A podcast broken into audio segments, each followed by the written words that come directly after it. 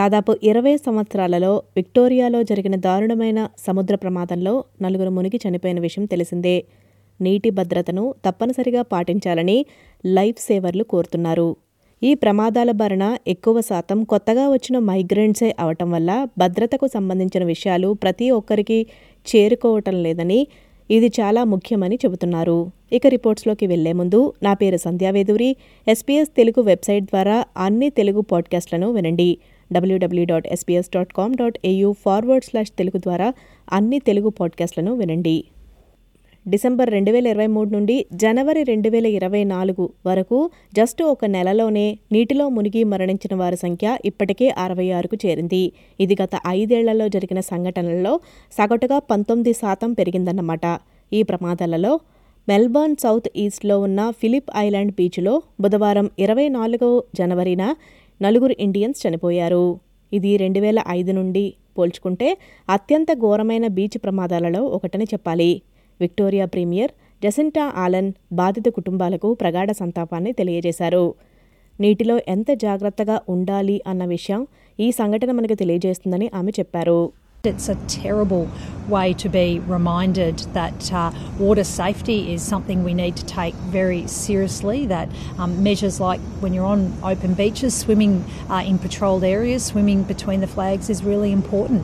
Surf life saving New South Wales CEO Steven Pearce మాట్లాడుతూ బీచ్లలో అక్కడ ఉండే జెండాల మధ్యనే ఈత కొట్టాలి అనే విషయం అందరికీ చేరడం లేదని ఆందోళన వ్యక్తం చేశారు we'd really encourage anyone just to walk up to their local lifesaver or lifeguard and ask them the question when they come down to the beach, can you just explain to me where are the rips and what do they look like and how can I identify them and what should I do to keep myself safe down the beach? Life saving విక్టోరియాలోని diversity and inclusion coordinator Blair Morter మాట్లాడుతూ patrolling ఉండే బీచ్లలో కూడా జెండాల మధ్యనే మనం ఈత కొట్టాలని ఆమె చెప్తున్నారు ఈత రాక నీటిలో ఎలా సురక్షితంగా ఉండాలో తెలియక ముఖ్యంగా మైగ్రెంట్స్ ఈ ప్రమాదాల బారిన పడుతున్నారని ఆందోళన వ్యక్తం చేస్తున్నారు. లైఫ్ సేవింగ్ విక్టోరియా రెండు వేల ఇరవై రెండు నీటి ప్రమాదాల నివేదిక ప్రకారం గత పదేళ్ళలో నలభై రెండు శాతం మరణాలు మైగ్రెంట్స్వే అని చెప్పారు. ఇతర జనాభాతో పోలిస్తే రెండున్నర రెట్లు మైగ్రెంట్సే ఈ ప్రమాదాల బారిన పడుతున్నారని తెలిపారు.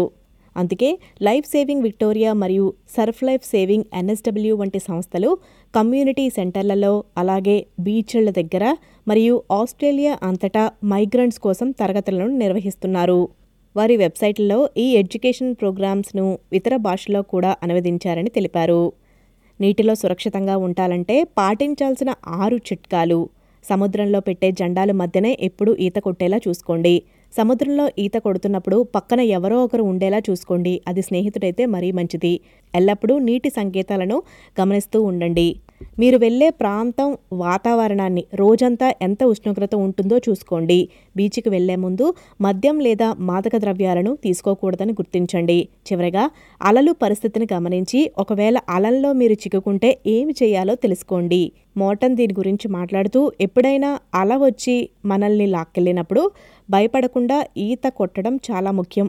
అలా ముందుకు తోసి మనల్ని లోతుగా తీసుకెళ్ళినప్పుడు అలాంటి సమయాల్లో కంగారు పడకుండా అలకు సమాంతరంగా ఈత కొడుతూ బయటికి రావడానికి ప్రయత్నించాలని చెప్పుకొచ్చారు So what a rip will do is drag you from the from the shoreline right out behind the waves into very deep water. But that's all the rip will do. The rip will stop and it will not drag you underwater. So if you do ever find yourself caught in a rip, the main thing you need to do is conserve energy by floating on your back and raising one hand to get attention from either the lifeguards or from someone else who may be able to help. If there's no one that's able to help, then you can try to swim parallel to the beach, the same way as the sand, and try to swim towards the white waves.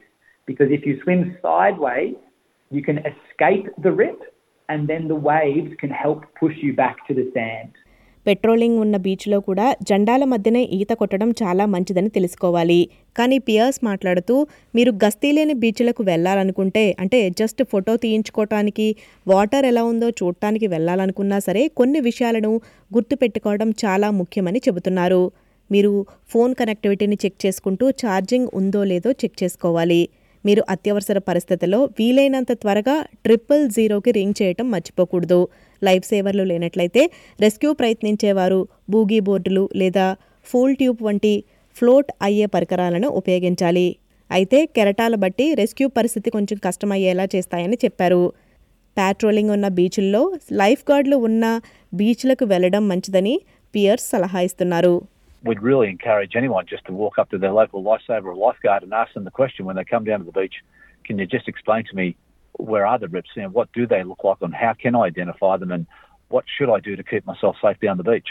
విన్నారు కదా నీటిలో ఎలా సురక్షితంగా ఉండాలో ప్రమాదాలను ఎలా తగ్గించుకోవాలో అన్న విషయాన్ని ఎస్పీఎస్ న్యూస్ కోసం పెన్రీ బక్లే ఈ స్టోరీని ప్రొడ్యూస్ చేశారు ఎస్పీఎస్ తెలుగులో మీకు ప్రొడ్యూస్ చేసి వినిపిస్తున్నది సంధ్యావేదురి మరిన్ని విషయాల కోసం ఎస్పీఎస్ తెలుగు ఫేస్బుక్ పేజీని లైక్ చేసి ఫాలో చేయండి Want to hear more stories like this? Listen on Apple Podcasts, Google Podcasts, Spotify, or wherever you get your podcasts from.